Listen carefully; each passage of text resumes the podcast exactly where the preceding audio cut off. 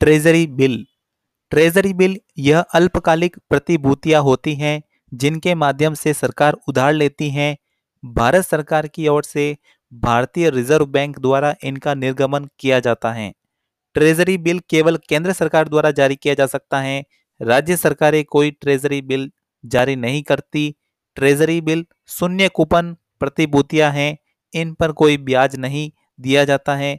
ये छूट पर जारी किए जाते हैं और परिपक्वता के समय अंकित मूल्य पर भुनाए जाते हैं।